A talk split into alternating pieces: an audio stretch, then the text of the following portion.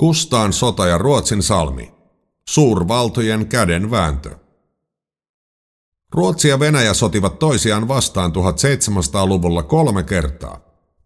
Sodista kaksi johti Ruotsin itäosien, eli Suomen miehitykseen. Miehitysjaksoja on kutsuttu nimillä Isoviha ja Pikkuviha. Sodista kolmas, Kustaan sota, käytiin vuosina 1788-1790. Nimensä se on saanut Ruotsin kuninkaan Kustaa kolmannen mukaan. Vastapuolella oli Kustaan serkku, Venäjän hallitsija Katariina toinen suuri. Kustaan sodassa Ruotsi ja Venäjä mittelivät suurvalta-asemasta Itämerellä. Ruotsin valtakausi oli päättymässä, ja Venäjän kaksipäinen kotka nousi mahdissaan. Nämä suuret käänteet punoutuvat Ruotsin salmen tapahtumien kautta osaksi sodan ja rauhan tarinaa sekä Suomen historiaa.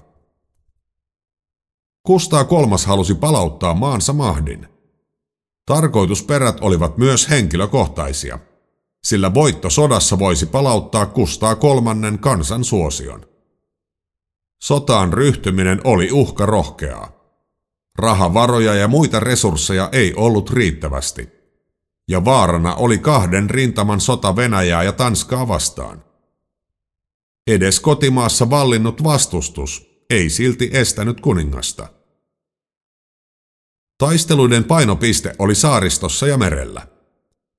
Ruotsin salmen ensimmäinen meritaistelu kesällä 1789 päättyi Venäjän voittoon. Ruotsin salmen toinen meritaistelu seuraavana kesänä toi voiton ruotsalaisille, ja rauha solmittiin Värälässä.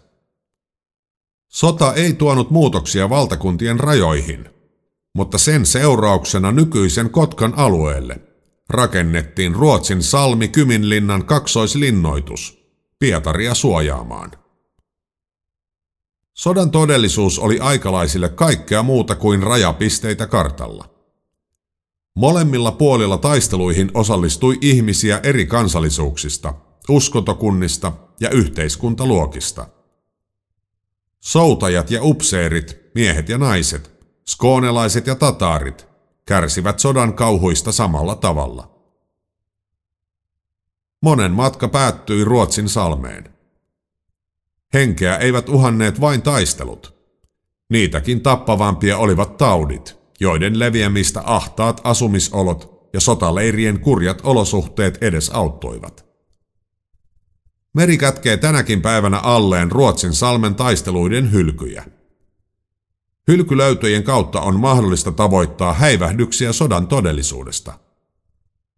Arkipäiväiset esineet kertovat sodan arjesta ja siitä, millaisia inhimillisiä tarpeita ja unelmia sekoittui Ruotsin salmen kohtalon hetkiin.